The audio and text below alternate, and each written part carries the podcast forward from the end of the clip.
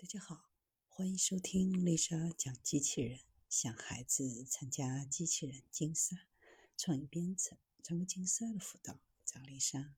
今天给大家分享的是警察新同事上岗。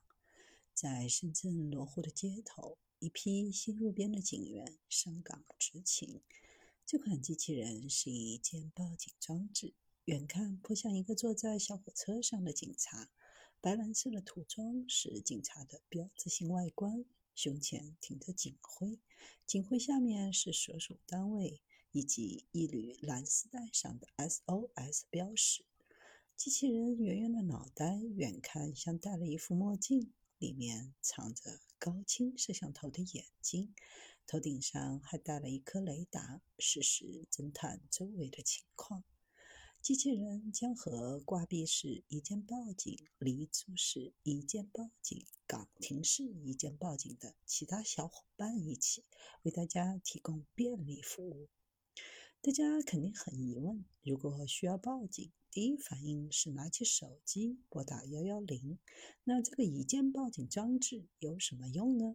这主要是提供给没有携带手机等通讯工具的朋友。以及不清楚报警电话或者初次来深、不熟悉地点的友人，或者需要问询、求助、救援的老人、幼童等特殊需求群体，是幺幺零电话报警拓展延伸的新模式。群众遇到紧急情况，通过一键报警，可以精准确定报警求助所在地点。快速调动周边的最小应急单元，不寻、模寻、车寻、动中备等五类寻控力量，根据实际需要提词出警处置，切实抓好报警求助的第一关，做到报警快、指令快、处置快，真正让安全面对面、触手可及。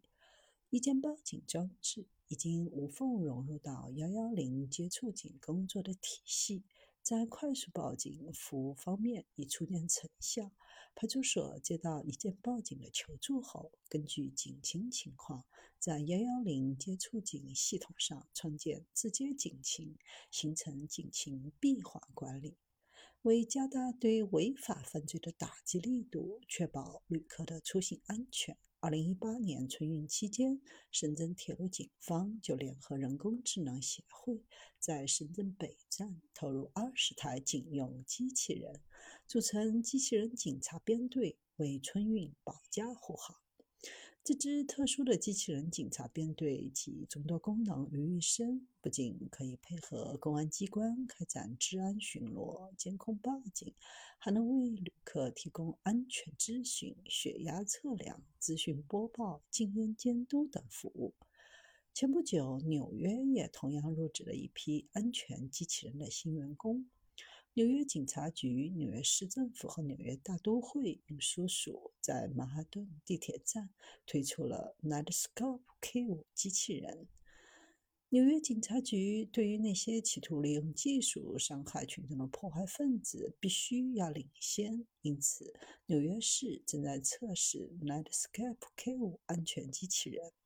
二零二零年，纽约警察在枪手。被封锁在建筑物内的情况下，使用了机器人警犬进行侦查，利用机器人潜入警员难以进入的位置。二零二一年，美国警方在一次行动中再次将机器人部署到嫌疑人家中，以了解家中发生的情况。这两次执法后，出现了批评的声音。许多人担心机器人警犬的到来会侵犯公民的隐私权和住宅的安宁权等，纷纷抗议警察局部署机器人警犬。迫于压力之下，纽约警察局决定放弃机器人警犬的使用，但机器人的到来能够更多维度地为市民提供服务。正如罗湖区新入职的机器人，不仅可以帮助一部分不方便使用手机的人报警，为不了解办事流程的人进行引导，也能让警察通过机器人的位置快速锁定案件发生的区域，用最快的速度打到现场。